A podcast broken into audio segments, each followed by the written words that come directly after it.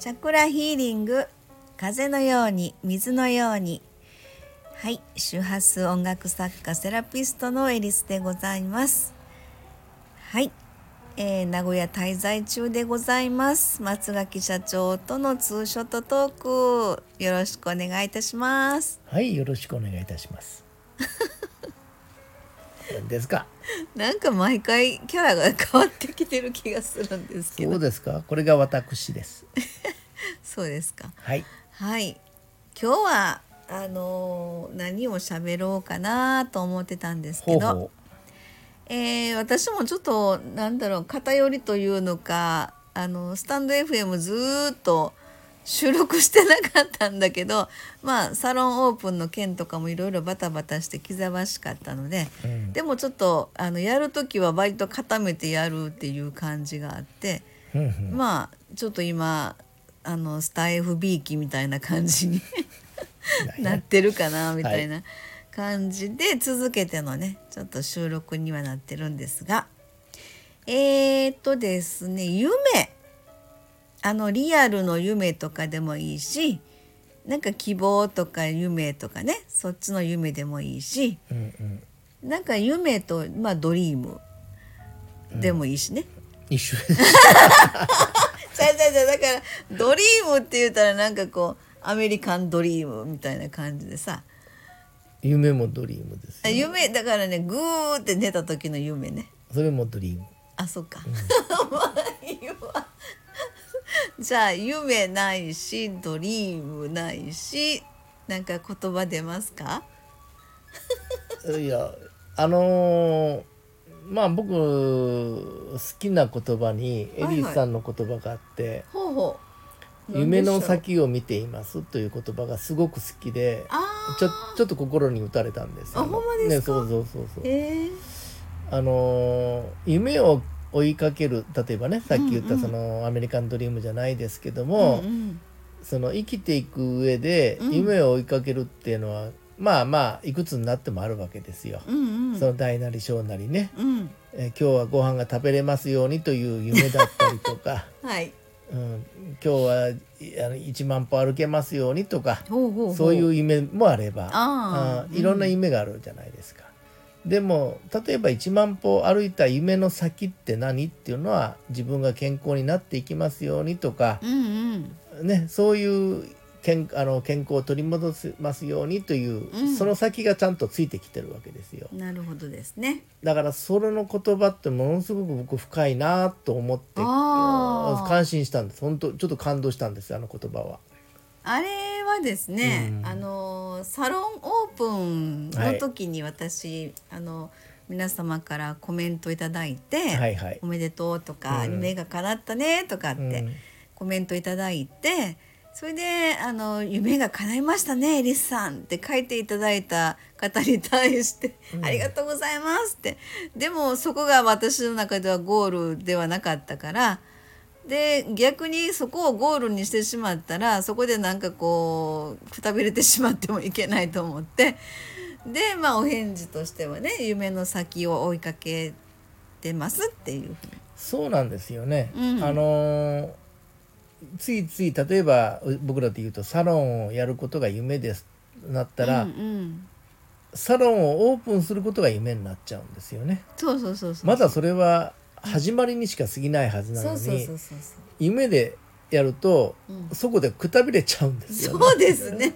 オープンした、やっとしたみたいな、うんそこで終わってしまいそうで。目的がそこになっちゃってねねそうじゃないんですよね、うんそれから始まることなんで本当は。うん、そうだね。でエリスさんの言ったように夢の先を見ていますという言葉はオープンして維持して、まだその先があるわけですよね。そうだよね、うんこれからの方がね。そうなんですようんうん。でそれは大変かどうかというよりも僕ワクワクの方が強いなと思ってるんですようん。そうですよね。まあ大変もさもあるでしょうけども、うんうんでここのサロンやる時でもそうだし、うん最初サロンやっていってこうあのー今回また11月に行かしてもらいますけどもああ、九州、九州尾道ね。から山陽の方ね、うん。で今日もちょっと実は ほんまやな。依頼が来たんですけども冬の東北はちょっととなというのが正直な話。12月に？入ってですどねこでしたっけ？盛岡？いや違う違う違う違う違う。仙台。あ仙台仙台だったと盛岡盛岡でしたっけ、うん。まあまあよ、まあ、同じようなとこですけども あのそこに行くとなると12月に行くとなると、まあ、多分雪は降らないと思いますけどもこう凍ってる可能性は十分あるんでね、ううんん、ちょっと怖いというのもあまあったり。ちょっと嬉しい悲鳴的な。そうそうそうそう、うん。4月5月だったらねえーいいなとは思ってるんですけども、もうもう本当に先ほどのね、うん。いただいたご依頼メッセージまたあのほやほやのメッセージ。そうそうそう。情報でしたけど。だからちょうどえこのスタイフを取ろうという時のタイミングでちょっと待ってこれ返事するからというのが今の状態だったんですけども。そうですね。えーでまあそのえっ、とやるにしてもやらないにしても、そういうことで手話音楽が認知をされてきてみんなのこう、その東北でも行きたかったらなかなかタイミングよく行けない現実があるわけで、うん。そういうところにきっかけをいただくことはすごく嬉しいことだしでそのご依頼いただいた日の4日後に名古屋。名古屋。だから17日には名古屋？名古屋です。大阪じゃなかった？なんで？あ名古屋か名古屋ですよ。あれ名古屋？はい。あれ？なんか大阪という。ちゃいますよ。あ名古屋名古屋ホテルだもんね。ホホテルです。そうだそうだ。あアナです。アナ。ですね、ええ。うんうん。あそうかそうかうんそうか、そうです。あちこちでやってるかわけわからなくなる勘違いしちゃった今。っうん。ていうことなんで盛岡行ってはい。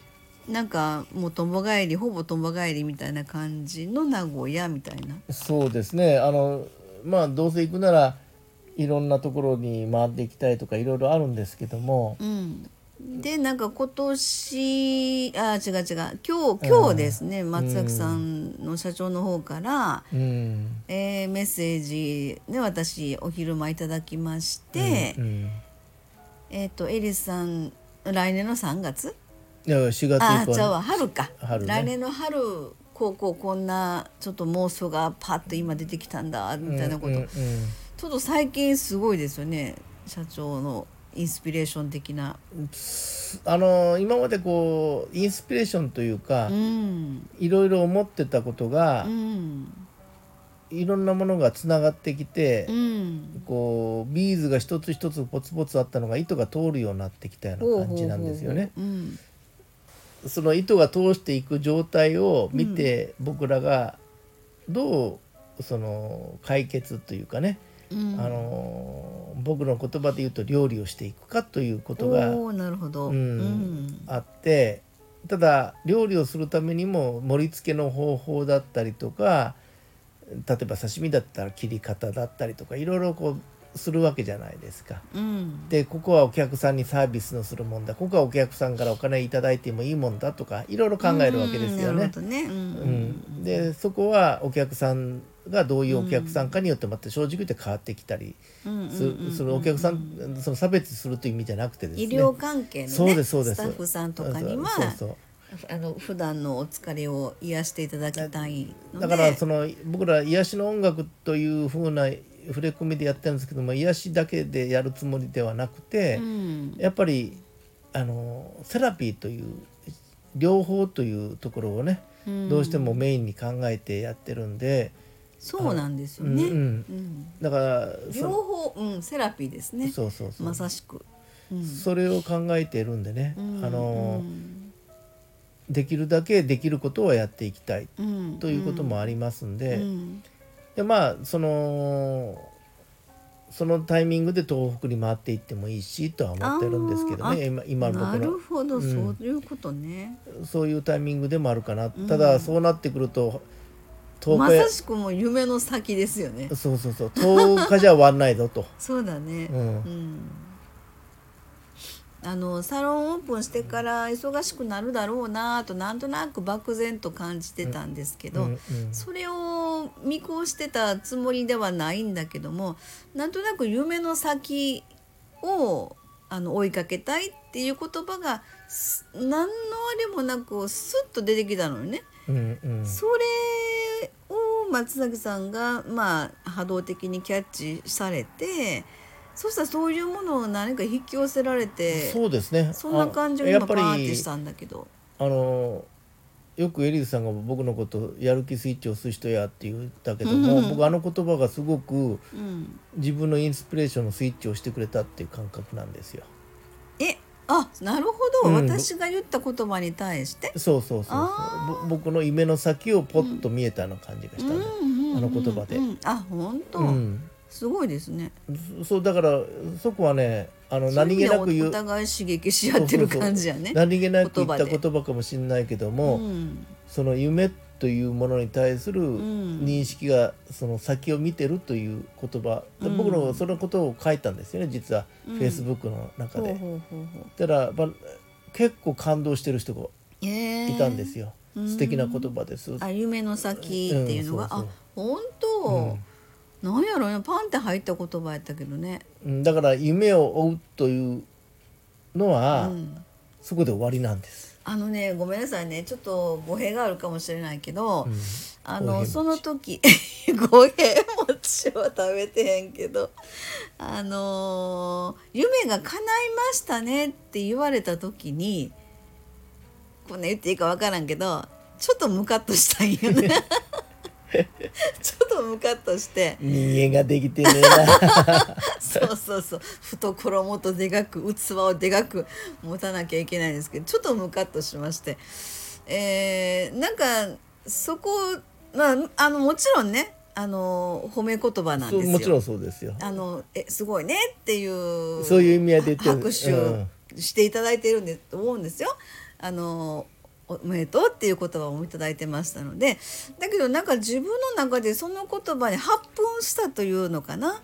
うんうんあのー単純に「ありがとうございます嬉しいです」ってコメント終わらしゃいいんだけども自分の中で変にそれ私もその言葉でスイッチが変に入ってしまって「おめでとう夢が叶ったね」って言われた時に「えって思ってねいやいやいや今からなんだよじゃじゃああのねななんかねなんて言っていいか難しいねわかりますわかります。わかります？うん本当に？だって僕らが僕がそうだから。えどういうこと？うん例えばた旅に行って、うん。あやっと夢が叶いましたねとかね言われた時には、うんいやいやいやいや今が始まりですけどと思っちゃうんです。同じような感じ、うんあのね。ムカッとくるの正直。言ってなんやな器をでかく持ちましょう。あのねなこま絶対違うと思うんだけど言っていいかわかんないけど。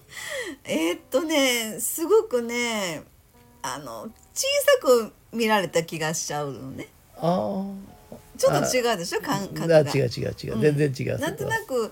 私はそんなところを目標としてませんみたいな感じの。あだからすごくそももちろん絶対そんなこと思ってないんだけどその言葉に逆に発奮してしまって要はでもそれ言葉いただいたおかげで気づき自分の中でね、うん。そうあ私ここで終わろうと思ってへんしこの先の自分の夢の先をこれからも追いかけていこうと思ってるんだなっていう気づきを逆にもらえたんですよ。それこそチャレンジなんですいやそうですうんね、挑戦なんですよ、挑戦してるからこそ、そうだねそそこで止まりたくないんですよね。その先を先を見ていきたいという。だから僕らが手話音楽やってることでうん満足してるわけでもないしいろんなことが分かっていけばいくほど深くなってくるし、うん。見えてくるのもあるし、ね。うん。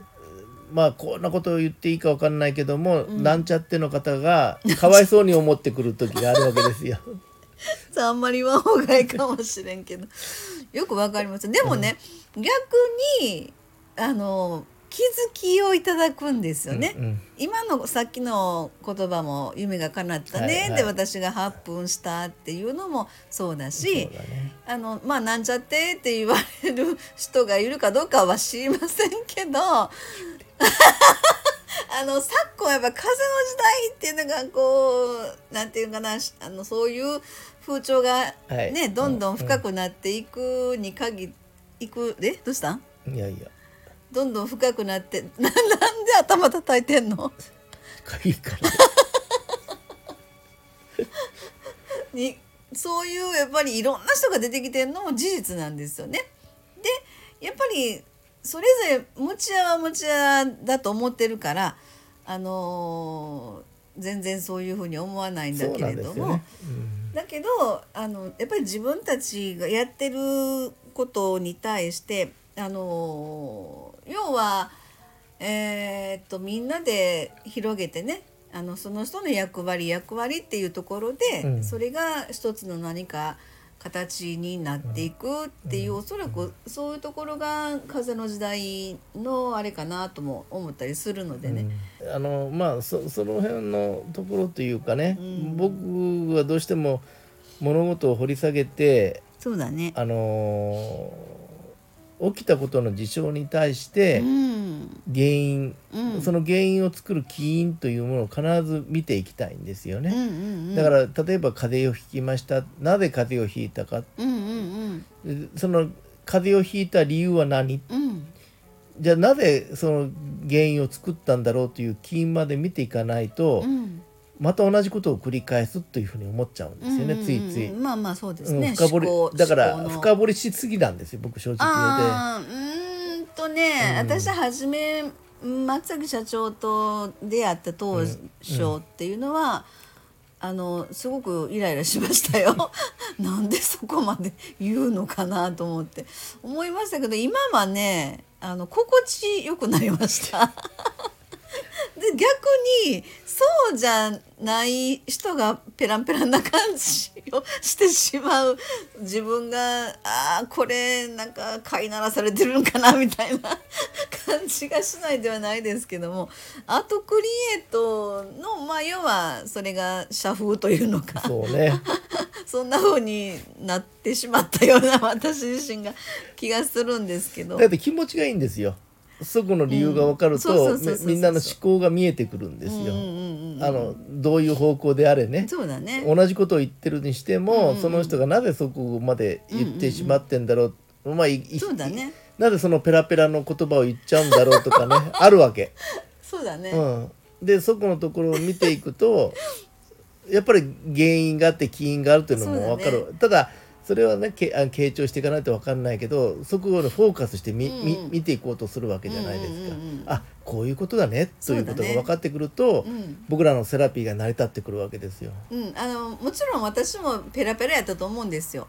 あのねでも私の中のえっとこれもホロスコープで見た時に私は研究肌のそうだね。あの、うんうん。その要素を持ってるそもそもがね。持ってたんですよね。うんうんでそれをやっぱ星からの情報を自分の中のなんか気づき学びになった。2017年からなんか知らんけど先生術っていうところにものすごく、あの興味を持ち始めてもう貪るように勉強してっていうそこの意味がやっと今になって分かるっていうのはあるんですよね。でだから結局そういうあのアートクリエイトっていうスタイルがまあそうなるんだなっていうふうに納得はするようになったんですね最近はね。でねある社長からやっぱり言われたように、後後継者はいないんですかと言われたことはそうなんですね。周波数音楽のね。そうそうそう、ん周波数音楽だけじゃなくてそのチャクラの話とか、うんうん誠実の話もひっくるめた話なんですけども、残念ながらと言ったらもったいないです、もったいないですもうしきりに言ってたじゃないですか、実際そう思うしね僕も、だかだかららなんか作る話になったでしょ。